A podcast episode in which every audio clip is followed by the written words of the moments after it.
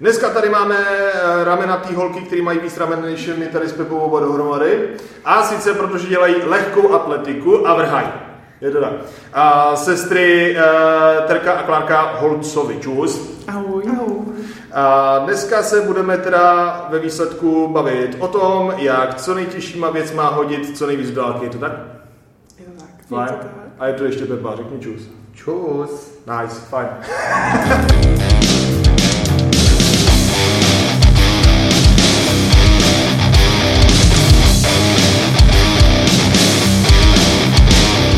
Takže, a když bychom to měli nějak uvést, tak byste teda za oddíl Atletika Stará Boleslav, jestli koukám správně, přesně. to mi přijde jako, že to není úplně mladý klub, takže tam budou nějaký matadoři. Jo, vlastně tam je asi nejznámější, že tam běhal Zátopek, i když to není jako náš člen, ale často tam běhal, na tom uh, stadionu je spoustu jeho rekordů a je to, kolik jsme teda zaslavili, my jsme teď slavili výročí, tak Nějakých kolem 80 let. To je Takže- 80 let. no. No, no, takže jako to je... No to jsou 40, to založili těsně po válce tím pádem. Hm. Takže jeden z nejstarších atletických klubů, který v republice standardně máme. OK, s tím, že co jsem teda koukal, tak Terka má na kladivu 59,25 metrů a Klárka na 3 kilový kouli 15,4 a na 4 kilový 13,38.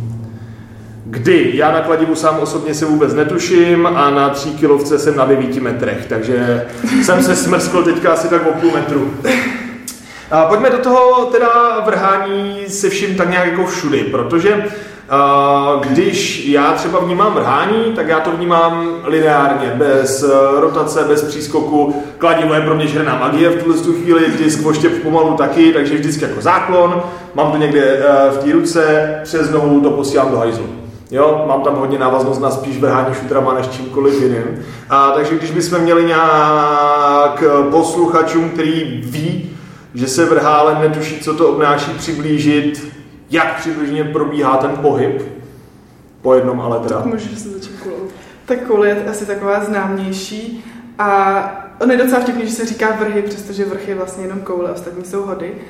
A uh, ta koule, jak si říkal, tak je to přesně takový uh, asi spíš silovější než třeba ten disk a oštěp.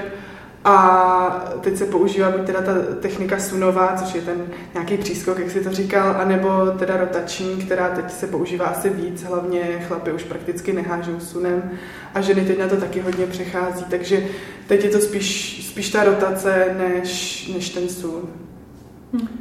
Liší se nějak eh, ta technika nebo preference techniky v závislosti třeba na tom, jak je ten člověk stavěný? Jo, přesně, jako sunaři můžou být jenom strašně vysoký lidi.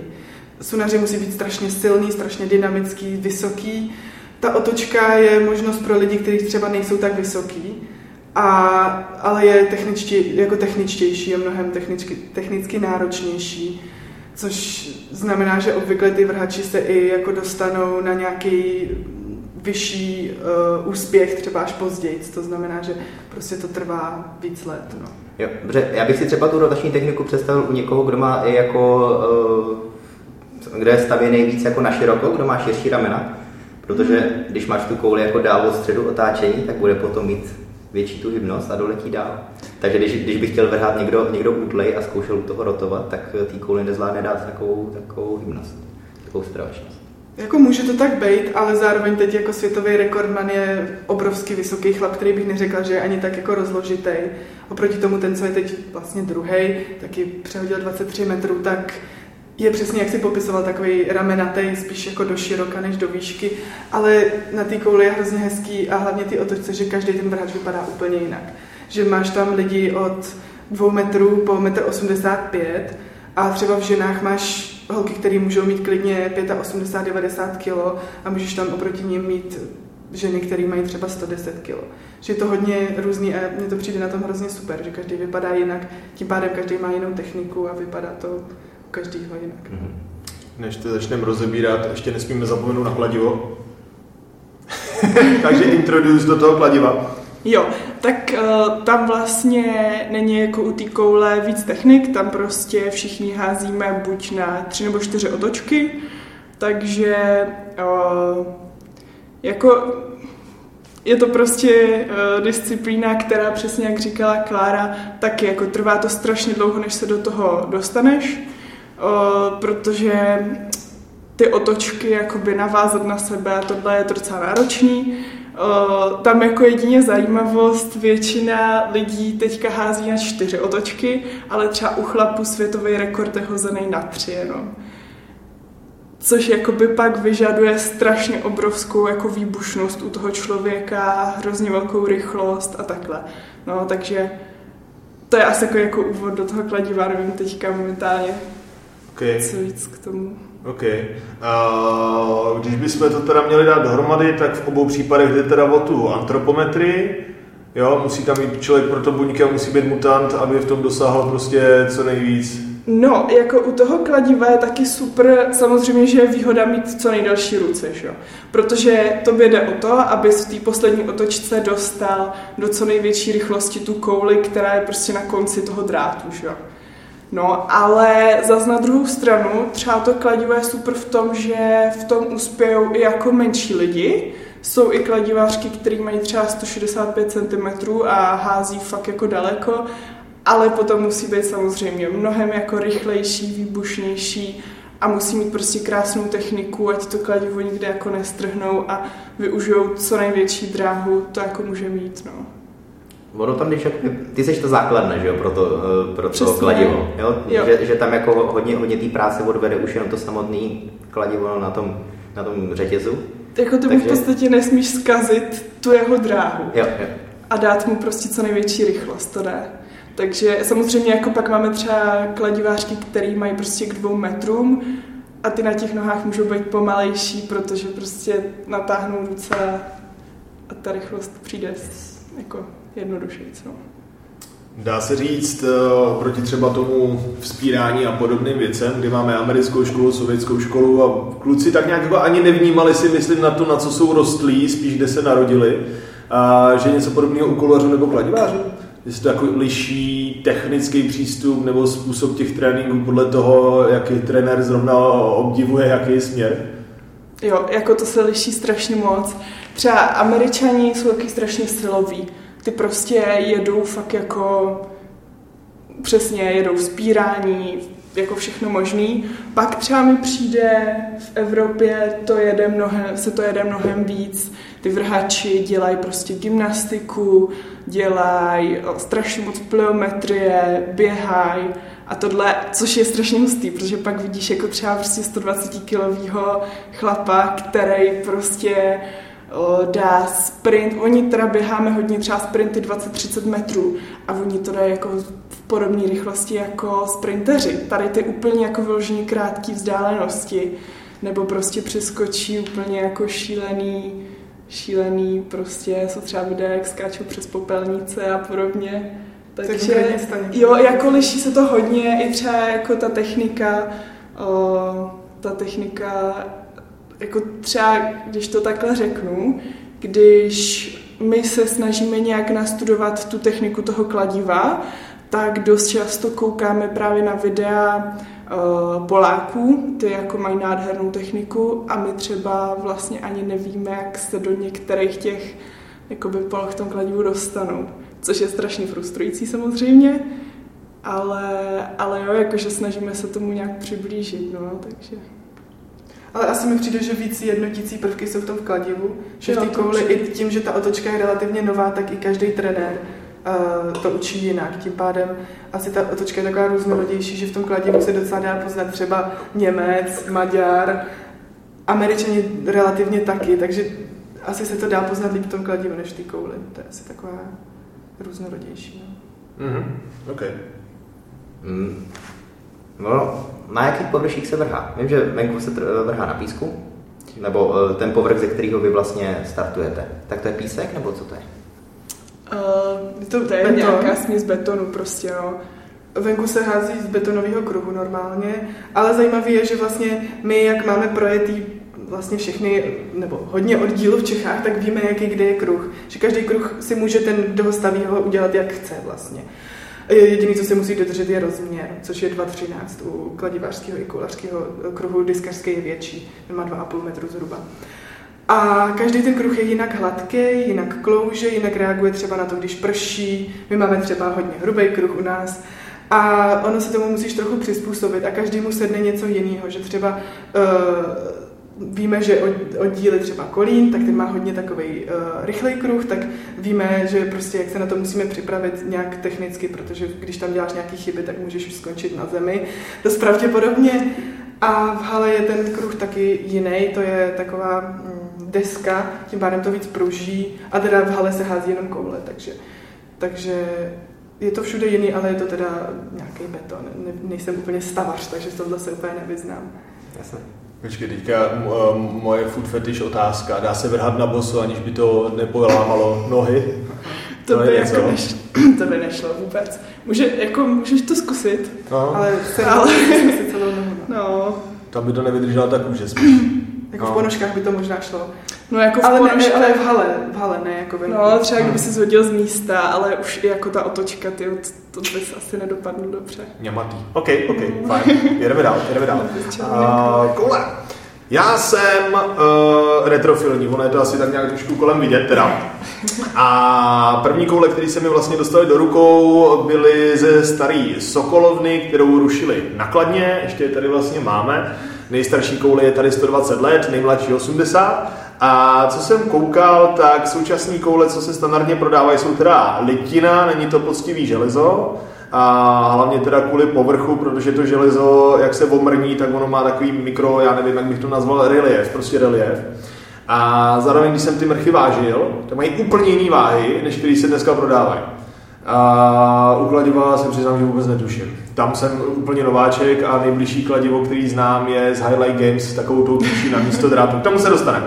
A takže když bychom řešili, jak se vyvíjela celá ta pomůcka jako taková, koule a teda potom to kladivo, je to, jsou třeba tréninkově těžší koule nebo těžší kladiva a dá se je to jako v programingu, než jsou ty závodní, nebo jak, protože jak je to furt jedna a ta samá věc, tak tam není moc proměných, se kterými by si člověk mohl hrát, že jo? Učinky prostě přidám víc kotoučů, menší osu nebo takovéhle věci a u tohohle...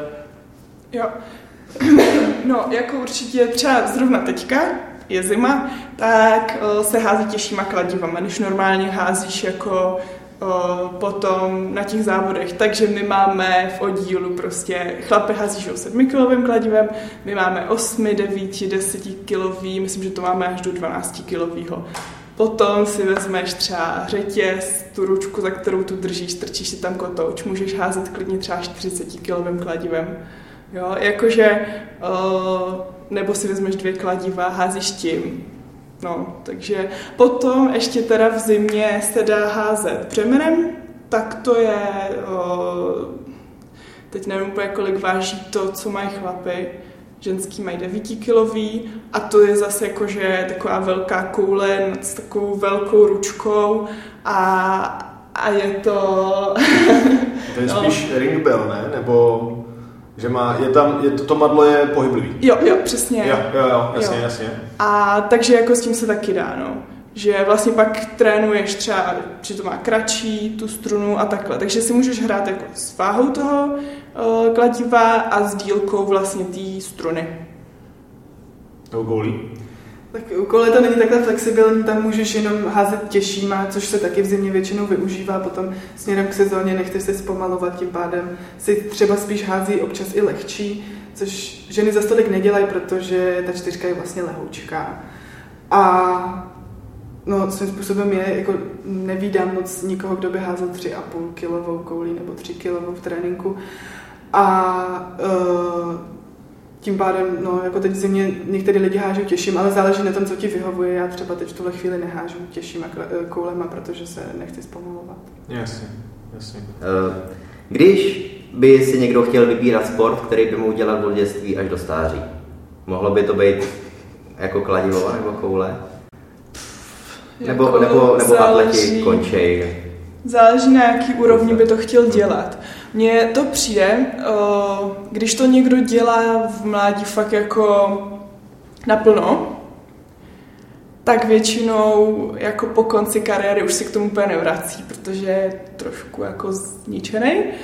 Ale, ale zase potom je ta jako druhá část lidí a ty se k tomu dostanou třeba, nevím, ve 40, klidně v 50, no a to pak vidíš třeba prostě, eh, š, eh, nevím, 60, 70, klidně 80 letý prostě dědečky, babičky a jdou si jako tím hodit, takže to je jako super, ale přiznám se, že moc lidí, kteří to dělali vlastně jako v mládí závodně, jsem úplně jako pak neviděla házet. A jako ono to není ani tím, že jsou starší, ale hrozně moc lidí, co to dělali na nějaký vyšší úrovni, tak si k tomu nechtějí vracet, protože už vidíš, že to prostě nejde. Že co jsem se třeba bavila s některými lidmi, tak už se k tomu nechtějí vracet, protože ty výkony by byly prostě výrazně nižší a už to jako nemají asi ani zapotřebí. Ale je to, je to kvůli přirozenému poklesu výkonnosti a ne kvůli tomu, že by, ty, že by třeba koulaři nebo kladiváři odcházeli pořád na něco konkrétního. No jo, to, jako, jako to se úplně nestává, ale zas oni jsou atleti jako trošku prasata v posilovně. Protože když si vezmete, oni jako děláme prostě spěrařský cviky, což je na techniku jako extrémně prostě náročný. No, jenomže atleti prostě přijdou, teď jako dost často je to tak, že to jednou viděli v televizi, vezmou činku a jako jdou to dělat, jo? A... Ale lepší se to, lepší se to. Lepší se to, ale jako furt mi přijde, že tam hodně panuje to, že hlavně si musíme udržet takovou tu dravost a jako ne omezovat se nějakou technikou, tak prostě tu činku vezmeme a tohle, no. Takže si myslím, že jako je jedna věc. Další věc je to, že prostě během toho tréninku většina těch lidí jsou jako vysoký a těžký, takže si třeba trošku jako odrovnají klouby. A další věc je to, že rádi papaj a nepřestanou s tím ani po konci kariéry, ale trošku jako přestanou se hejbat, takže pak jsou třeba... To by si rozuměl s. Já si taky říkám, že klasika, OK. A, dobře, pojďme dál. A co takhle může přimět uh, holku prostřed Prahy na začátku puberty začít házet těžkýma věcma do dálky? To je hrozně vtipný, protože to máme každá úplně jako jinak. Takže klidně můžeš začít. No, já jsem se dostala k atletice, já jsem dělala různé sporty, protože nás k tomu rodiče vedli. Pak jsem nedělala rok žádný sport a začala jsem s atletikou. A v atletice je prostě pravidlo, že začneš dělat atletiku a nezačneš dělat nějakou konkrétní disciplínu. To je prostě blbost. Začneš dělat obecnou atletiku a nějak se prokáže, pro co máš talent. Ale u mě bylo jasný, od začátku, to jsem tam přišla, já jsem vždycky byla hrozně silová. A ať už jsem dělala jakýkoliv sport, tak prostě to šlo přes tu sílu. A uh, bylo od začátku víceméně jasný, že na ty vrhy půjdu. Přesto jsem běhala, dělala jsem všechno všeobecně. A po nějakém roce jsem začala házet a myslím si, že v tomhle je důležité, že prostě s atletikou se začíná se s atletikou, nezačíná se s vrhama. A Terka to měla hodně jinak, no. Já jsem vlastně dělala atletiku od sedmi let a prošla jsem si tak nějak jako všim. Ono ze začátku se tam prostě hraješ v těch přípravkách, skáčeš, běháš, všechno možný. No, potom jsem běhala překážky, tam já jsem s tím měla trošku jako blok v hlavě, já jsem se jich bála a takhle. A potom jsem začala běhat dlouhý tratě. A tam byl zase problém v tom, že mě to jako šlo, měla jsem na to i předpoklady, jenomže jsem na to neměla hlavu. Já jsem se prostě jako nechtěla jsem zvrácet po každém tréninku a tohle, ani jako na těch závodech. Takže potom nějak jako vlastně i trenér přemýšlel, co bych teda mohla vlastně dělat. A nějak jsme se dostali teda k těm vrhům, s tím, že vlastně já měřím 177 cm a tehdy jsem vážila nějakých 60 kg. Takže jsem byla prostě hubeňůčka. No a jako nějak jsem to zkusila a vlastně mě to jako hrozně začalo bavit, takže já jsem se k tomu prostě dostala takhle, no, že spíš jako jsem věděla, že chci dál sportovat, ale prostě jako i trenér viděl, že už asi to jako nikam nepovede, protože tu hlavu nepřesvědčíme. A no, tak jsem šla k tomu. A, jo, jo, jo. Hmm. A strašně mě to začalo bavit. Přibrala jsem 20 kilo. A... To je správně. to je jako docela vtipný, že většina lidí by řekla, že já jsem jako typičtější vrhačka, protože tak jsem taková silovější a větší, ale ona typičtější vrhačka je Terka, protože já jsem hrozně zakreslá na vrhačku, takže... Jako na vrhači jsou většinou velký, my jsme si právě vždycky říkali, že kdyby jsme byli jeden člověk, tak jako jsme tyjo, mistři světa možná. Přesně, že Terka je pohybově šikovná, je vysoká, já, já jsem teda... Klara je jako sílu. strašně stylová. No, Já jsem, švih a- my jsme jako spolu vlastně dlouho netrénovali. Pak Klára přišla k mému trenérovi, teď jako, že si jdem teda zkusit nějaký dřep. No, No já jsem, první den, co jsem šla dřepy, tak jsem dala 90 a to jsem skončila jenom proto, že se mi ta osa klouzala po krku. a já jsem se k tomuhle prostě dostávala jako několik let, no. Takže měli jsme být jeden člověk prostě. A jak to by zase bylo na světě o jednu krásku míň. A off-season jsme teda nějakým způsobem nakousli, že jsou tam nějaký těžší koule, kratší lanka, takovýhle ty věci, ale když bychom to vzali teda kompletně, celý ten mikro, mezo, Makrocyklus. Makrocyklus, děkuji. A celý ten makrocyklus, tak eh, dokážu si teda představit, že příprava na závody, pokud nebereme klasický čtyřletý období, je teda rok. Uh, no, to záleží, protože třeba Klára, že má i zimní sezónu, nebo zimní uh, tu Halovou halovou sezónu. A já mám vlastně celou zimu přípravu a jdu na závody zas až v květnu. Takže končím někdy třeba na konci září se závodama, pak mám prostě přípravu. Klára. to Ale já třeba tenhle rok mám tak, že halu chodím čistě test, jako testovacím způsobem, že se na to nějak zvlášť nepřipravuju, takže vlastně tenhle rok to mám stejně, ale předchozí roky jsem to měla tak, že jsem se soustředila na tu halu zvlášť. Je nějaká jako doba minimální, eh, během který se dokážeš kvalitně připravit, že pokud bys tu přípravu chtěla ještě zkrátit přes tenhle limit, tak už eh, by ty výkony byly horší? No, jako mně se to hrozně blbě odhaduje, protože já jsem vždycky měla prostě to, že jsem mohla fakt jako v říjnu vlastně začít trénovat. O, pak jsem vlastně trénovala fakt až jako do května úplně naplno a pak začaly ty závody, takže ty jo, nevím no. Oh, ne, kecám. Kecám. Já jsem vlastně před, předloní jsem byla rozhodnutá, že s tou atletikou jako skončím, s tím, že jsem s ní jako skončila. A pak jsem se vlastně loni v květnu rozhodla, že jako se k tomu vrátím a připravila jsem se na mistrovství republiky za nějaký, teda to bylo asi tři měsíce, ale jako samozřejmě ten výkon, jak jsi říkal o tom mém osobáku 59 metrů, tak tehdy jsem tam hodila 56. A fakt to byl jako už výkon třeba pro mě docela na hraně, takže za tři měsíce se dá třeba takhle jako se k tomu nějakým způsobem vrátit, ale, ale jako je ideální mít prostě těch několik měsíců. No. Okay. Uh, já vím, jak vypadá příprava na box, MMAčko a podobně. Jo, od ženy mám vykoukaný, jak vypadá na trojboj. Uh, většinou je to o tom, že nežereš, nepiješ, snažíš se stáhnout co nejvíc prostě váhy, že jo, pak odvážit, pak se naopak strašně moc naprát a myslím, že to je nějaký výkon na to. Ale nevím, jestli u té atletiky je to úplně tak podobný u těch vrhů hodů. Takže řekněme, že poslední tak měsíc až poslední týden před velkou show, jak to tak vypadá ta příprava? Ovlivňuje se tam taky nějaký delníček nebo regenerace nebo...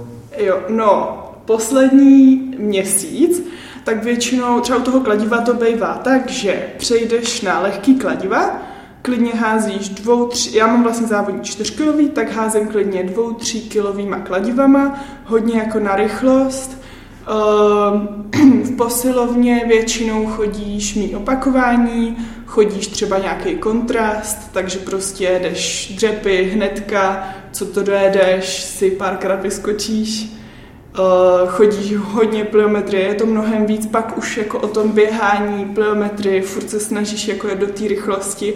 Přijde mi to hodně i jako, že si to furt tak jako házíš do hlavy, že teďka chceš být prostě jako nejrychlejší a tak jako se to tělo snažíš donutit, že prostě teďka jdem podat ten výkon a, a už to není třeba ani tolik o té síle, ale fakt jako o té rychlosti.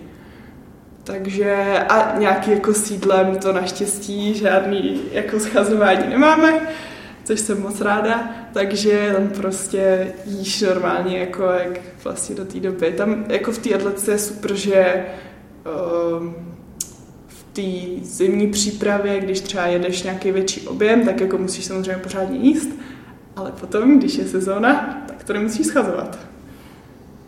Ty vole, já jsem blbý v sportu. No, OK, a u koule to samý teda. Jo, jo, já bych řekla, že obecně atleti stravu moc neřeší, možná by měli někdy víc, ale teda já osobně nejsem nějaký vzorový příklad tohohle, ale myslím si, že ta strava je taková prostě celou sezónu úplně stejná, to se nemění. to, mi je ještě super, že jako my většinou jako vrhači, když jdeme, my máme prostě závody družstev, jo, normálně eh, máš první ligu a takhle. Vrhači, jako to je úplně jiný svět, třeba mi přijde v tomhle oproti běžcům, jo, běžci prostě se úplně připravu, tak oni jako nemůžou sníst prostě před závodem úplně cokoliv, protože jako po té osmistovce by se pozvraceli, že jo, v tom cíli, no ale my, to je jako úplně něco jiného, já třeba většinou jdem jako první teda disciplínu to kladivo, No a potom, jelikož jako mě už čeká pak jenom koule disk, který jako za stolik neumím, tak třeba jako můžu jít, můžu si dát klobásu, klidně jako půl hodiny prostě před tou soutěží. A dokonce já jsem si jednou dala a hodila jsem si v kouli prvně, jako to už jsem strašně dlouho jsem chtěla hodit přes 11 metrů. A fakt jsem si dala klobásu, šla jsem a hodila jsem to. A pak to Tak jsem to udělala znova se znovu a znova. hodila jsem úplně ten stejný výkon na dvou soutěžích za sebou. Takže To my se vždycky těm běžcům trochu smějeme, že prostě No. no. oni si dávají něco lehkého, aby jim nebylo špatně a my si tam svačíme, prostě jdeme na závody se najíst. jo, Ne, ale takže si to děláme srandu samozřejmě, ale tak jako... Výstup z podcastu, chceš-li zlepšit dílku vrhu? Tam si klobásu. OK, OK. Dobře, eh, s tou stravou jsme to trošku nakousli a jak je to se suplementací doplňky? hm. Já třeba doplňky moc jako mám nějaký uh, různý vitamíny a uh, omega-3, protože já nesnáším ryby, taky nejím, ale to je spíš taková soukromá věc, což by asi měl dělat i kdokoliv, kdo nedělá sport a já třeba suplementy moc jako nejedu, no. že se snažím nějak jako zhruba jíst, ale mám pocit, že furt jsem prostě amatér, tím pádem tohle není nějaký aspekt, který bych musela nějak extra řešit. No. Hm. Jako já to úplně stejně. Já samozřejmě mám doma protein, protože někdy prostě nezvládnu sníst tolik jako normální stravě, co mám. Ale spíš je to takový, že vím, že mám den, kdy prostě nesním třeba tolik masa nebo ničeho, tak si ho prostě dám. A jako nějak extra to neřeším, tak nějaký multivitamin a takovýhle věci. Někdo třeba používá kreatin, no, ale jako my atletice je furt takový, hodně takový to, eh, ještě takový starý přístupy třeba k takhle suplementaci, že třeba kreatin se hodně často cykluje i na docela, jako, že to dělá docela hodně lidí a Jakože ho pak berou během sezóny vlastně. jo, no. přesně. Že ať se jako cítí takový, to ono jak nabereš tu vodu, že jo, cítíš se takový jako obrovský tohle, no tak spíš je to pak trošku i jako placebo, že donutíš, nebo ne jako placebo, ono to funguje, ale že se jako i v hlavě cítíš, víš, jako silnější a tohle, že to dáš. Ta psychika dělá víc procent Jo, než ta jo. somatika. Jasně, jasně. Tak, eh, vlastně jako každý sport, eh, tak i vlastně ve vrhání eh, nebo házení kladivem, tak je to vlastně pohyb, který vykonáváme furt dokola.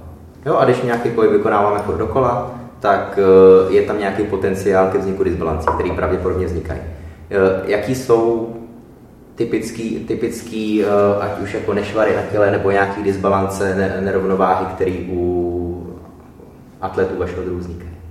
Tak asi u té koule je to horší. Asi nejhorší se tak říká, nejvíc ničivý je oštěp. Tam jsou lidi nejzničenější, jednak prostě levá kyčel, pravý rameno, pravý loket. Ta koule je taky blbá, protože přece jenom víc pohybu se vykonává tou pravou stranou. My samozřejmě děláme kompenzačky, že házíme i na levou, to je jasný, ale furt nikdy nenahází, že já v tréninku naházím tuhle chvíli, protože nehážu tak často, tak naházím třeba 40 hodin za trénink a na tu levou těch 40 nenaházím. Jako naházím třeba 25, ale furt to není tolik. Potom to občas dohazujeme třeba medíkama, protože je to rychlejší. Ale celkově vrhačské tréninky jsou strašně dlouhý, takže ještě to prodlužovat tím, že bych házela tři čtvrtě hodiny na, nebo hodinu na pravou, hodinu na levou, tak by to bylo fakt uh, strašně dlouhý. Tím pádem je to prostě především teda rameno. Já ještě k tomu dělám jeden další sport, který taky je především dominantní, dominantní na pravou stranu, takže já si na to musím dávat docela hodně pozor. Je to poznat jako na lopatce, to říkala, že jo, fyzioterapeutka mě na to upozorňovala. Takže nějak se snažíme s tím pracovat, ale samozřejmě ta pravá strana je vždycky dominantní. A pak jako ty nohy, ty jsou víceméně vyrovnaný, tam už záleží, jako má člověk odrazovku, třeba pravou, tak se to trochu pozná, ale to už si myslím, že není nějaký degenerativní.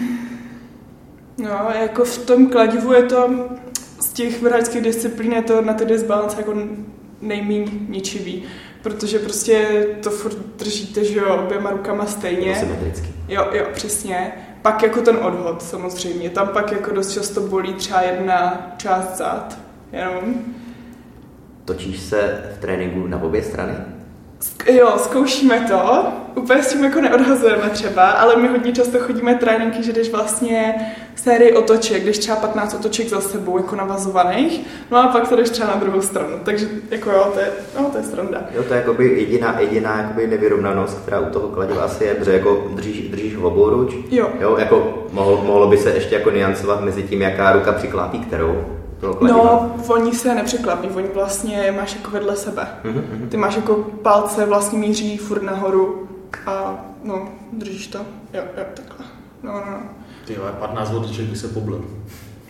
Ale je to tak, že třeba po volnu po sezóně, když Jo, něco kladinem, tak to cítíš, že ten žaludek a hlava hlavně se ti trochu motá. Ale Mm. časem si na to zvykneš a už je to úplně jedno. Protože jako taky hážu kladivem, samozřejmě ne tak dobře jako terka. Takže jako docela se ti ta hlava motá po nějaký době. No. Centrifuga. Mm. No. Ty vole. No. OK. Jako já jsem si ještě teda o, teďka všimla, že vlastně ono, že jo, jednou nohou vytáčíš a děláš tou nohou vnější rotaci, druhou vnitřní a fakt jsem si všimla, že tou vlastně levou nohou zvládám jako vnější rotaci mnohem líp než pravou a zase tou pravou zvládám líp t, tu vnitřní. Ale to jsem si všimla až po dodělání teda trenérského kurzu, protože do té doby jsem to nějak vůbec jako neřešila. Preclík je v pohodě na jednu stranu. No, jako upřímně preslík není v pohodě ani na jednu stranu. Ale jo, na jednu je lepší, určitě. OK. Uh, abych teda posluchačům přiblížil, uh, nevidím na vás žádný velký jizvy, uh, pokleslý ramena, urvaný nohy nebo tak. Takže máme nějakou historii bebíček, nějaký zranění, který třeba potřebovali uh, operaci, regeneraci nebo vyřadili z tréninku na více měsíc? Jo, tak já jsem... To je přesně důkaz toho, jak atleti trénují jako prasáci. Já mám vyhozený rameno ve 12 letech, OK. protože můj trenér úplně nedokontroloval, že jsem dělala jeden cvik a přesně to bylo, to si myslím, že je trochu, jako mít sílu je super, ale je to v něčem i prokletí, protože ty trenéři, když to vidí, tak na tebe naloží. A mě, když bylo 12, tak mi můj tehdejší trenér, s ním už teď netrénuju, eh, tak mi dal jeden cvik, dělala jsem ho špatně, protože jsem si vyhodila rameno. No, jako pullover dělala. No, pullover jsem dělala. jo. Na 12 pullover a naložil ti na pullover, jo? Vyhodit si u pulloveru rameno, to už chce hodně přehnat. Víš, kde ten bodec bydlí, vole? To je, ale rozumíš, to, to je dementné. No, no, pokračuj, OK. Jo, no a pak jsem asi měla takový typický, že jsem měla záda háji, ale to bylo, když jsem dělala prostě dřepy jak dement. Takže víceméně všechny ty, všechny ty zranění, co jsem měla, jako potom to byly takové drobnosti, jako že jsem měla natáhlý tříso nebo natáhlý břicho, ale to byly spíš takové, že jsem udělala nějaký trhavý blbý pohyb a musím říct, že teda zaklepat, že jsme docela nerozbitní, Mm. že nějaký třeba na- nadržený sval jsem neměla nikdy, eh, teda to rameno, ale jinak, co mě vy- vyřadilo na delší dobu, byly záda, to bylo třeba měsíc a půl, to teda, když jsem si to skřípla, jsem si skřípla nerv, tak eh, jsem si nemohla nadat ani ponožky, ale, ale po nějakých dvou měsících jsem i začala trénovat. Vlastně jsem šla eh, mistrovství republiky bez žádný přípravy. To jsem dva měsíce neházela, vzala jsem si pásek a, a šla jsem házet. No. A nehodila jsem tak špatný výkon. OK, OK, dobře. Uh, já se můžu pamatovat ještě z toho pulloveru teďka, počkej. Musím vstřebat, ty vole. No, jako představ si to, že ti někdo prostě dá v 12 letech do ruky 10 A kg. já mám ještě hypermobilní ramena. A řekne ti, dej to za hlavu. A ty nevíš, jako, že to tam máš dát, nemáš pustit, že jo. Jako, ale... Jsem měla 10 kilový kotouč v ruce, Hm. co si pamatuju.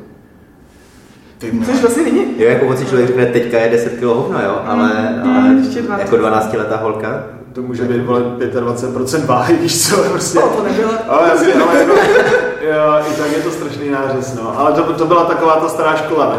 Sovětská, nás mnoho, vole, takový ten trenér, co 20 lidí skurvil, protože jednoho dostal dopředu. No, trochu to tak, trochu to tak bylo. Já samozřejmě nechci nějak eh, házet zpětně špínu, protože ono je vždycky hrozně náročný. Ty atletický trenéři jsou prostě dobrovolníci. Za to mají jako minimální peníze, jsou to třeba jako 2-3 tisíce maximálně na měsíc. A s těma lidma tam tráví uh, 5-6 dní v týdnu, třeba 2 až 3 hodiny. Tím pádem je to prostě furt vidíš, že ty lidi jsou strašně nadšení a strašně si toho vážíš, ale občas jako by bylo na místě dávat větší pozor. No. Zvlášť, když pracuješ s mládeží. No. ono je důležité trénovat, ale také je důležité to, co děláš mimo trénink. Uh, máte nějaký uh, oblíbený regenerační pomůcky, ať jako nějaký prvky aktivní, pasivní regenerace? No, my jsme tohle probírali. Hele, já, já jako za mě, já se musím vyspat vždycky. Já jinak jako se na tom tréninku vůbec necítím takhle. Potom my třeba chodíme jako do sauny, takové věci, pak máme různý ty válce, Jsem teď maximálně oblíbila tenisák, jo? prostě blbej tenisák a mě občas právě pobolívá to, pobolívá uh, pravá lopatka, tak na to je to úplně super, že to, to fakt jako pomůže. No. Ale taky jsou to taky jako základní věci, jako nemáme nic special. Prostě se snažíme jíst, spát, uh, používat tenisák. A... Ono to dělá nejvíc, no. No. Nějaká kryokomora, to už, to už To jsem ani nikdy nebyla, no. To Ani, nevím. ani není potřeba. Ne, ne, Ale- neplať to, Pepa spočítal, že když skočíš do studené vody, je to lepší. Jo, no tak si... Má na to i vizoreček, ty. Jo, a Klara, když je hodně rozpitá, tak za mnou přijde a poprosím je o masáž, protože mám masářský kurz. To je pravda, takže to, to je výhodný. Masáže zadarmo, že? Hm. Musíš se jenom doprošovat. Mm, Já teďka nemůžu na mikrofon komentovat představu, jak se holky masírujou. Musíš jet dál. OK. Zpracujeme, já ještě ten pullover. ne, ale ty, no dobře. Uh, fajn, fajn. Tak. Uh, mám pocit, dlouhodobě, že vlastně největší rozkvět, řekněme, toho vrhání, házení obecně tady vzniká až za toho socialismu ve výsledku. Když se člověk podívá na nějaký ty ultra mega hafo černobílý filmy a olympiády před 40. rokem a takovýhle věci, tak tam jako všude běhají, všude se tam občas něco zvedne a takovýhle to, ale nikdy jsem tam neviděl jako přímo tohle z toho vrhání házení. Nebyla, byla to jako hodně okrajová záležitost. Potom teda, jak jsme si řekli, se nějak o, udály změny mezi lehkou těžkou atletikou, pár věcí se přidalo, pár věcí se vyvinulo a tak dál. Takže vlastně myslím, je to můj dojem, nemám jako inside data, a že nejvíc tady vlastně vychovali v rámci atletiky ty vrhače házeče ještě za socialismu a teďka nějak teprve dojíždí ta první až druhá generace, která tu jako vznikla zkušenostně. Dá se říct, jakože mladí trenéři to už vnímají jinak než starší trenéři v rámci celého toho vrhání spol, anebo tam prostě pokračuje takový to socialistický dědictví a ještě dlouho bude. No, Jakoby, co jsou mladí trenéři? V atletice je mladý trenér tak jako 45, jo. No, Jako, jakový průměr bude tak 60, 70. Hm, Takže jako ono to hodně dojíždí a ono to souvisí s tím vlastně, co Klára říkala, že prostě jak jsou to jako dobrovolníci, tak mladí lidi se do toho úplně jako nehrnou, takže třeba vlastně náš jako trenér tak jako většinou jsou to důchodci prostě, co jako tady to zažili přesně a, a dojíždí to no.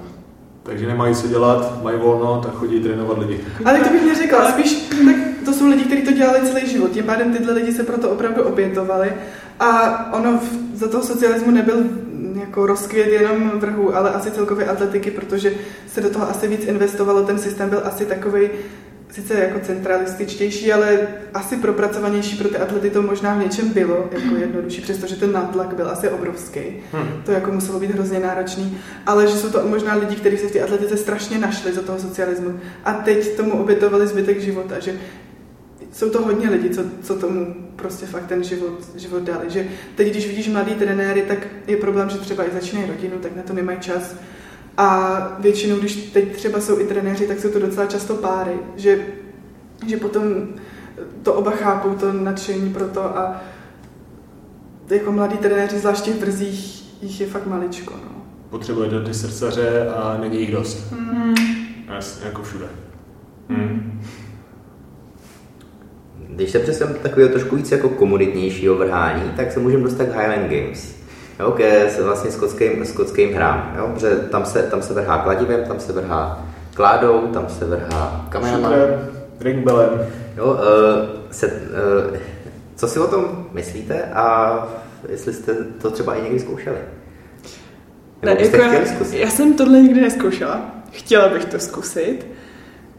Maximálně jsem na to koukala v televizi. Spíš jako, co bych asi docela chtěla zažít, tak tu atmosféru tam. To mi přijde, že jako to musí být super. Ale to ještě bych se jako trošku vrátila. To mi náhodou přijde, že takováhle jako uh, fajn atmosféra mezi těma vrhačema jako strašně funguje uh, i prostě na všech závodech. Takže tady to jako díky té atmosféře, tak to bych určitě chtěla jako někdy zažít, jako divák samozřejmě, ty Highland Games, ale, ale jako chtěla bych to zkusit, no. Třeba se něčím takhle hodit jiným.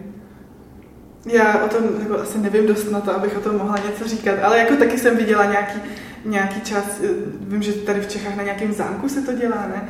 Tak, tak to, on vlastně i náš trenér o tom docela často mluví, takže, Mhm. takže od toho něco o tom vím a přijde mi to jako, jako super, nevím, jestli vůbec jsou v tom nějaký holky. Jsou? Jo. Je jich tam ranec. Jo? Jejich Tak to mi přijde jako super, no, že tak je to takový, že možná těch vrhů se někdy holky trošku zaleknou a jakože jdu do tohohle mi to přijde úplně super. Ono, jak mají všichni kilty, tak se ty holky ztratí. To je Oni pravda. jsou i podobně stavěný většinou. Jo, Nám to minulý rok nevyšlo, ale plánovali jsme výjezd. Tak tenhle rok vás vezmeme sebou. Bude prdel. Bude. A máme veřejný závazek, že musíme holky vzít sebou. Takže tam musíme jít. Jestli, jestli nebudeš mít tou dobou otcovský povinnost. Uh, já mám furt. A to si nějak sákne. OK, uh, fajn. Uh, když bychom šli k tomu vrhání uh, jako k lifestyle, dá se říct. Jo? A já tady víceméně, když je venku lepší počasí, akorát vytáhnu lidi na mez a vrhá se 25 levá, 25 pravá, čistě jenom jako, aby se zpestřil trénink. A protože je tam za mě obrovská přenositelnost do boxu, taková ta KO power, že jo, tyhle ty věci. Nicméně je nějaká přenositelnost toho vrhání do života, pokud se nejedná o mlácení do ksichtů? Já to jsem slyšela tolikrát, já bych od tebe nechtěla dostat facku. Hmm. Že já ještě, já nemám jenom ale mám jako rychlou ruku, tím pádem, když mě někdo vidí házet diskem, tak mi řekne tohle. Asi jako, že můžeš dobře stěhovat. no ne, jakože vyloženě z toho házení, ty úplně, úplně nevím, no, jako můžeš si u řeky jít zaházet s kamerama a budeš u toho vypadat úplně šostatní. Budeš házet dobře žabky. Přesně. 20 čapek minimum. Ale my třeba, když reálně občas, když jsme u nějakých jezer, tak si házíme, ale tím, že ani jeden z nás neumí moc dobře oštěp, tak to házíme diskařsky. No, ale jo. On to lítá dál pak. No, ale jako takhle to házení úplně vyloženě nevím, jestli jako má nějakou extra přenositelnost, spíš, o, spíš, co mi přijde jako dobrý, že o, jak třeba většinou i lidi, co jako posilujou, tak většinou o, neposilují úplně ty rotační cviky a takhle. Takže tím, že jako ty vrhy jsou strašně moc o té rotaci, tak o, mi přijde, že jakoby i to posilování je pak takový komplexnější, nejedeš furt jenom jako, jako třeba u toho spírání nahoru dolů a takhle, takže jako tohle, potom samozřejmě tak máš sílu, což je jakoby do života docela fajn. Zároveň jako mi přijde super, že to není jenom o, o té síle, ale i prostě uh, máš ten super odraz takhle. A další věc je to, že my vlastně třeba na podzim uh, děláme docela i věci jako do vytrvalosti, aby jsme pak ty tréninky přežili, že? protože ono, jako když hodinu házíš a pak si jdeš ještě na dvě hodiny zaposilovat, tak to jako potřebuješ nějak to tělo jako zvládnout. Takže mi přijde, že to je spojení jako strašně moc věcí Že spíš jako obecně, když vezmeme ten trénink jako celek, tak je to do života jako super. No, že jako kompetitivní disciplína je ouská, ale když se vezme všechno kolem... Jo, jo, jasně. přesně, no. Jasně. OK, OK. Ještě chvilinku zůstaneme u toho lifestylu. A eh, jak, řekněme, ovlivňuje vrhání, házení, eh, život jako holčiny? Jo, řekněme od velikosti trička až po páteční večery. Dobré bych řekla, že my máme velmi nudný život obě, že nejsme nějaký jako klubový nebo něco takového. Ne, jako v tom smyslu, že celkově sport ti nějak trochu zamezí nějaký prostě chlastání každý pátek, ale tak musíš trošku vybírat jiný velikosti, ale to je asi, asi normální, to má asi, třeba běžky mají problém naopak si, že, že jsou občas jako malí, že ty XX taky neseženou, ale život holčiny, no nevím. Ne, jako mně to přijde nejvíc v tom času asi. Víš, že jako třeba když jsem byla na střední, tak o, se mě strašně často kamarádky ptaly, hele, a tak ten dnešní trénink, to, to nepotřebuješ, tam, dneska tam nemusíš a zítra, počkej, tak to, to bys taky jako nemusela. No a že spíš jako v tomhle je to nepříjemný, že pak máš jako ty tréninky jako samozřejmě o víkendech, což pro některé lidi je jako velký překvapení, že se trénuje o víkendech nebo o prázdninách. A, a pak jako je to taky spíš jako nepříjemný, že někam zvou, že jo, a ty jako nechodíš a takhle ale no. Ale specificky holčiny, já musím teda říct, že uh, nejvtipnější jsou vždycky jako třeba kluci, když jsme v posilovně, tak můj trenér ještě jim vždycky říká jako, uh, že co, co zvedám, že, že to by nezvedli. A jsou, jsou některý, kterým je to jedno, ale potom jsou takový, který se vždycky naštvou, potom se hecnou. A, a potom Víš, koho myslím? Uh-uh. Já ti to povím. a uh, jako občas jsou ty kluci taky jako motivovanější tě jako když, když, když jsi silnější než oni, tak je to občas trochu, trochu jim to vadí. Jako v něčem to není úplně nejvýhodnější sport, jakože, ale zároveň jako mít sílu je fakt praktický, takže, takže je to dobrý ve výsledku. Zároveň tě nemusí trápit chlapec, co má small dick syndrom a potřebuje zvednout víc jak ty, aby on byl ten důležitý. No, jako, ne, ale ne, jako, to, to jsem tím nechtěla říct, spíš oni jako uh, hodně z nich jsou jako právě, že tě hrozně podporují, že říkají, no, to bych já nezvedl, že jsou hrozně v klidu právě, že, že jako většina z nich právě sportovci si myslím, že jsou hrozně v pohodě, že tohle je spíš jako, že, že, že jsou atleti obecně hodně soutěživí, takže ještě, když tě, když tě přezvednou, tak jsou vždycky jako jo, dobrý. A jako oba se navzájem poplácete po ramenu a jste spokojení, takže to je jako, to, to, to nemůžu říct, že by byla nějaká špatná věc, to ne. A ono to super funguje na sebevědomí a prostě, jak jsem získala tu sílu, tak se mi s tím jako zvedlo neuvěřitelně sebevědomí, takže doporučuji. Všem. se líp. No, jako určitě. OK. Určitě. Jaký možnosti mají eh, vlastně lidi, co přijdou, přijdou jakoby čerstvě do té vlastně vrhací a kladivařské scény, ohledně, ohledně jakoby nějakých jako rekordů a vlastně celkově eh, jakou, jakou mají šanci běžní lidi, co to začnou dělat, třeba jako ve správném věku, tak eh, jakou mají šanci dostat se minimálně jako mezi jako českou, českou špičku. Mm, no, co se týče rekordů, tak v kouli to je jako kapitola sama o sobě tady v Čechách, tam to není úplně lehký už. Asi všichni známe Helenu Fibingerovou, takže jako tak v oštěpu asi taky ne, to by byl rovnou jako světo, ano, světový ano. rekordman, že jo, máme světové rekordy i v mužích no. i v ženách. Jako nejvíc dosažitelný, teďka kdyby chtěl někdo jako začít dělat atletiku a že chci dát prostě český rekord, tak si myslím, že to bude v, jako v kladivu, určitě ženským. Teda. Mm-hmm. Takže tam jako to je ještě dosažitelný podle mě. A aby se dostal třeba mezi takovou tu jako českou špičku, tak musím říct, že jako normálně atletika, třeba když chcete být sprinter nebo něco, tak je to strašně jako o genetice, že jo? To si musíte proto prostě narodit.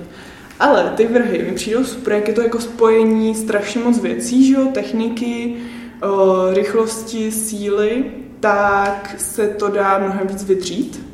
Takže určitě jako si myslím, že když prostě přijde třeba nějaká holka, že chce jako, že chce jako hodit daleko kladivem a fakt si zatím jako bude, tak minimálně třeba na nějakou jako mistrně republiky si myslím, že se jako dokáže no tak třeba ale jo, já si myslím, že... Žákyň, myslím si, že potom už ne. Hm.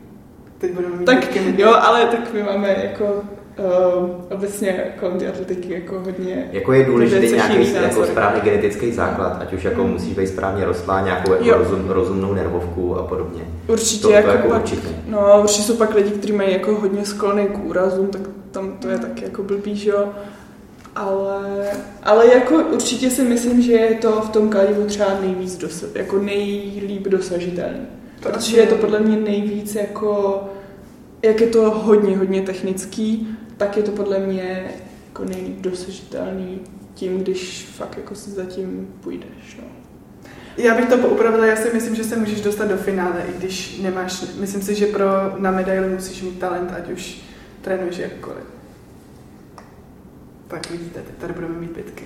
Uh, no, no, no, teďka jsme nakousli trošku téma, který vůbec nemáme ve scénáři, ale jak byla zmíněna Helenka, a já popravdě řečeno ještě netuším, ona ještě nebyla rehabilitovaná po těch dopingových záležitostech, ne? Ona nikdy neměla žádný prokázaný nic. No prokázat, no tak to nemělo, mělo hodně lidí, vole, ale jako 70 80 rekordy všichni ví, že tady byl jako koncipovaný doping, státem nařízený doping a jakmile si jela víc navíc jak republiku, tak si dostávala vitamíny a hodně lidí se bálo zeptat, jestli to je C nebo testák. A že prostě systém ti nedal úplně na výběr. Ale vím, že jako ohledně hodně eh, jiných o atletických odvětví došlo k rehabilitaci těch rekordů, ale v kouli teda ještě ne. No v atletice se to celkově neudělalo. Ono se nad tím, myslím, že se nad tím nějak přemýš, uvažovalo, ale neudělalo se to. Neudělal. Takže zlatá generace, zázračná generace, a víceméně pořád drží rekordy. Ale jako paradoxně, oni teď je atletika strašně na vrcholu, že obecně se boří strašně moc rekordů. Jo. Že i k nějakým jako pravděpodobně nadopovaným rekordům se teď lidi vrací, doufujeme teda čistě. Teď jsou ty kontroly hodně přísný, takže asi jo. Tím pádem jako furt je to nadějný, jako ta ženská koule, ženský disk jsou asi trochu nemožný, no už. Mm. Ale no, Jasně, takový jasně. složitý. Jo, jako tam nebudeme zabíhat to, už je potom víc politika než sport, ale jasně, ok, ok. A jenom, že, že jsi to nahodila, že jo, Helenku, a já jsem si právě ještě googlil, jestli mám v hlavě tu správnou osobu, a jako jo, no. OK, OK, OK. A, takže z větší části u koule už je to o těžký genetice a výběrovce do pěti let a případně jako hodně velkým štěstí u kladiva je tam ta šance víc, jestli to chápu správně. Jako já to tak určitě vnímám, tak ono to ženský kladivo taky se nehází tak dlouho, že jo? Je to mladý, jo. Jo, je to mnohem mladší, takže tam vlastně teďka se i na olympiádě 2016 nebo 20 No, tak se hodil prostě světový rekord, tak v 2016, kladivu jo. 2016. Takže, takže ani vlastně ten světový rekord není jako tak starý. OK, OK. Hmm. Mě téma olympiády strašně bolí. Nám vyřadili vzpírání i, i box, že jo, z těch posledních. co? Prostě olympijský vzpírání vyřadili z olympiády, protože právě dopingové aféry neřešený ne. A vyřadili, Počkej. vyřadili i box z poslední olympiády, protože tam byly zase aféry s úplatkama hlavního rozhodčího. A oni to udělali jako jednorázově, pak se to zase pojede, ale jakože morální facka od olympijského výboru. Ale tak to proč? Víš to, že třeba teď v atletice Rusko, a to i před nějakýma jako politickýma problémama bylo vyřazený kvůli dopingu, tak je zvláštní, že to postihlo celý sport. Já bych očekávala, že třeba jenom nějakou tu... Ne, ne, ale jako... To je A to bychom- To jsou takový úplně původní sporty. No jo, no jo, olympijský vzpírání není na olympiádě, ano. A box, který tam byl ještě za opravdový olympie, že jo. E, jasně, ale ne, to je jako, uh, to je zase můj trigger v tomhle. Okay. Tak, uh, jedeme dál. Řekněme, že teďka teda po cca hodince uh, nás poslouchá nějaká mladá holčina, co si řekla, jo, chci hodit něčím těžkým co nejdál a co má teďka dělat? Protože když by náhodou napsala rám, tak já ji neporadím. Jo. No, jestli nikdy v životě nedělala žádný sport, tak hlavně musí jako, ať jde prostě někam na nějakou atletiku a začne normálně s běháním, um, ať si zkusí odhazovat různý medíky a takové věci, uh, a dělá pliometry, trošku se nějak naučí posilovat, ale jako ono je strašný problém, když třeba přijde člověk, který fakt jako uh, je vidět, že nikdy v životě nedělal sport a prostě mu strčí do ruky jako třeba kladivo a pojď házet, jo. Tak A to se To je- té atletice docela nedělá, že mi přijde, že docela se dbá na to, aby se začalo nějakým všeobecným jako pohybem a potom až člověku dají do ruky, že třeba v posilování jsou chyby, ale přijde mi, že na nějakou jako tu obratnost se docela dává důraz, nebo nevím, co si o tom myslíš. To záleží, jako když přijde pak člověk třeba v 15, tak oni už jako ty trenéři dost často mají pocit, že už vlastně je to jako věk, kdyby měl být na nějaký úrovni, tak mu to jako někdy rovnou strčí, ale no, Asi si dát pozor na výběr trenéra, jo. že třeba uh, jako v těch mladších kategoriích je to uvozovkách jedno. Vůbec to není jedno, ale dokud se nehází, prostě nepracuje s něčím těžkým, tak se nedá napáchat nějaká úplná škoda. Jako ty základy jsou strašně důležitý. Ale potom, když už třeba ten člověk začít, by chtěl teda začít házet, tak nejenom se podívat na eh, úspěšný svěřence toho trenéra, ale i se těch svěřenců zeptat, jak to probíhalo. Protože když do toho jako přicházíš, tak do toho přicházíš trošku jako prostě, že nic o tom nevíš a nějak se na něco zeptat a ten trenér je hrozně důležitý v tomhle. Mm. Že v té atletice to vlastně nejde bez trenéra. Určitě do určitého věku potom asi to nějak jde, ale, ale je to hrozně důležitý faktor. No a potom jako ono, uh, samozřejmě máme výhodu, že máme jako internet, tak pak jako úplně nejlepší varianta je prostě najít si nějaký oddíl, tam nějak jako se začít hejbat, pracovat se sebou a potom je ideální mít prostě trenéra, který je otevřený tomu, že když se někde snažíte jako vzdělávat třeba o té technice a takhle, tak to s ním můžete i jako konzultovat, probírat to s ním, že to nebude jako člověk, který vám řekne, takhle jsem se to učil před 50 lety a ty to tak budeš taky dělat a nebudu se s tebou o ničem bavit. No, takže jako asi tak se k tomu, dá se k tomu dostat docela jednoduše, prostě No. přijdeš do nějakého atletického oddílu, ověříš si, že tam je jako kvalitní trenér, no, ten už ti nějak poradí. A maximálně bych nedoporučila, protože musím říct, že, že jo, trénovali jsme s více lidma a slyšíš kolikrát, já nesnáším běhání. Já se omlouvám, ale když člověk nesnáší běhání, tak nedoporučuji atletiku Jo. jako výběr sportu. Ať už chceš dělat vrhy, prostě běhat budeš. Jako samozřejmě je spoustu vrhačů, který třeba tolik běhání nebaví, musí to trochu překousnout, ale pokud opravdu nesnášíš běhání, atletika opravdu asi není sport pro tebe. No. A ještě, jako když vážíš 60 kg a cítíš si, že jsi nejhubenější člověk na světě, tak to furt neznamená, že jako nemůžeš dělat vrhy, jo. Je to naopak, ze začátku je to v něčem i výhoda, protože ty jak jako nemáš žádnou sílu, tak to musíš, uh, musíš jako jet přes tu techniku, takže, takže i jako ze začátku hubenoučký lidi se určitě vrhů nemusí bát, jako tam je strašně důležitá ta rychlost, takže je někdo rychlej a chce dělat něco, jako mi přijde docela zajímavého a zábavného, tak určitě doporučuji. Ale mě to, jako je pravda, že to si, teď, teď jsme trochu najeli do tématu, který se nás docela hodně týká, protože se bavíš s těma mladšíma třeba holkama a že spoustu holek si to představuje tak, že začnou dělat vrhy a budou tlustý. Když budeš jíst hodně, tak budeš tlustý. Jako to je úplně pro mě nelogická souvislost, že teď, když se podíváš na ty holky, samozřejmě musí mít sílu, to se jako nedá odmyslet. Ale to, že budeš dělat vrhy, neznamená, že budeš tlustá. Budeš vypadat prostě tak, jak se o sebe budeš starat. A ano, ta disciplína je silová, ale teď, když se podíváš na tu špičku, tak ta otočka umožňuje to, že spoustu těch holek opravdu jako má úplně nádhernou postavu. Že opravdu nemusíš vypadat prostě, že slyšíš, budu vypadat jako chlap. Ne, prostě nebudeš. Budeš vypadat jako Helenka. No. Dobře, holky, ale vy jste mi úplně utekli někam, kam uh, jsem vůbec netušil, že se dostaneme. Já jsem vám jako dával komerční okénko, jo? Tady je kontakt na nás, přijďte k nám, tak protože někdo tady trénuje, nechci úplně ukazovat to, tak a kdyby jsme vám vydělali prachy, kde vás lidi najdou? Kde nás lidi najdou? Ty jo, no tak jako nás přímo. Najdete na závodech atletických. Ne, tak jako uh, Klára vlastně furt trénuje ve Starý Boleslavi, No. takže buď jako tam, uh, nebo... Ale pokud myslíš nějaký pokud třeba myslíš sociální sítě, ano, přesně. tak eh, já nejsem úplně člověk na sociální sítě, takže to možná spíš odkážu na... Ne, tak prostě máme normálně jako Facebook, Tereza Klára Holcová.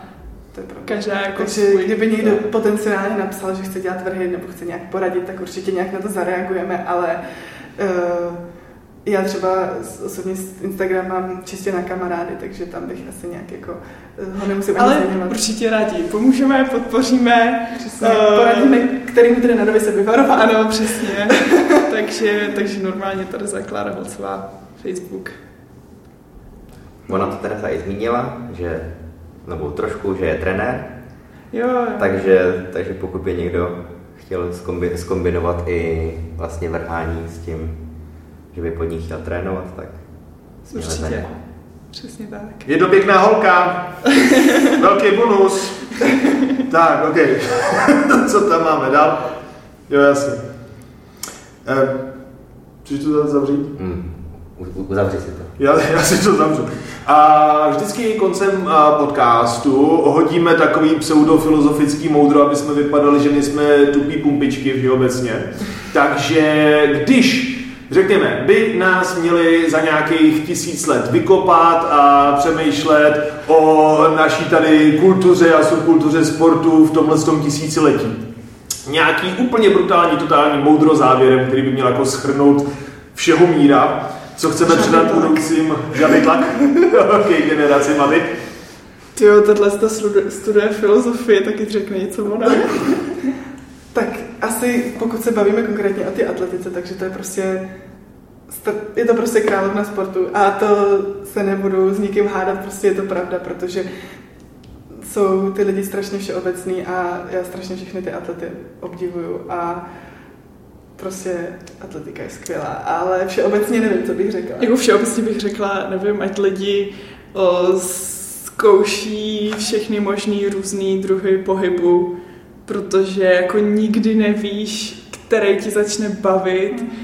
O, přijde mi super hlavně v mladém věku, ať prostě si ty lidi projdou úplně všechno možný, najdou si, co je baví a pak jako mi přijde nejdůležitější, aby ten pohyb třeba provázel jako celý život protože prostě je to strašně důležitý, zvláště jako v dnešní době, když všichni furt sedí u počítače. Takže to bych dala asi jako moudro. To je moudřejší, než jsem řekla já. Tyjo, jako já bych to shrnul, že žádný tlak, atletika je king Přesně. a všechny pohyby. Výborně. Něco za Pepu? Já myslím, že bylo všechno potřebné řečeno. OK. Holky, děkujem a zase příště. Tak, Čus. Tak.